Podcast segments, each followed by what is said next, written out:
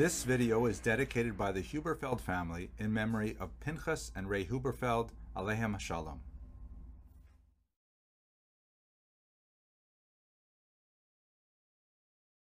Hello and welcome to Jewish History in Daf Yomi. Today's Daf has a discussion of how a man is obligated to teach his children mitzvot. That's pretty straightforward, right? Now here's the question, is there a mitzvah to teach history? I don't know. This is not a halachic shiur, so you'll have to ask your Rav. But, you know, it's interesting. When you look, for example, at Devarim, you have a very important passage in uh, in Perak Lamed Beis, Pasuk Zayin, that says, and I'll translate it here, remember the days of old, right? That's in the imperative Consider the years of ages past. Ask your father, and he will inform you, right? A father teaching his children something, your elders, and they will tell you. They're going to tell you essentially the days of old, the years of ages past. That sounds a lot like history to me.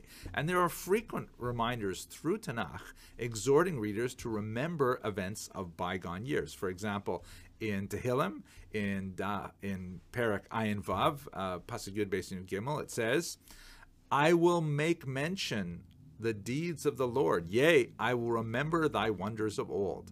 I will meditate also upon all thy work and muse upon thy doing. So this implies like you actually have to have a little bit of iyun into history as well. So listen, uh, it sounds good to me, right? Keeps me in, in employment, and uh, I think it's so much fun to learn Jewish history.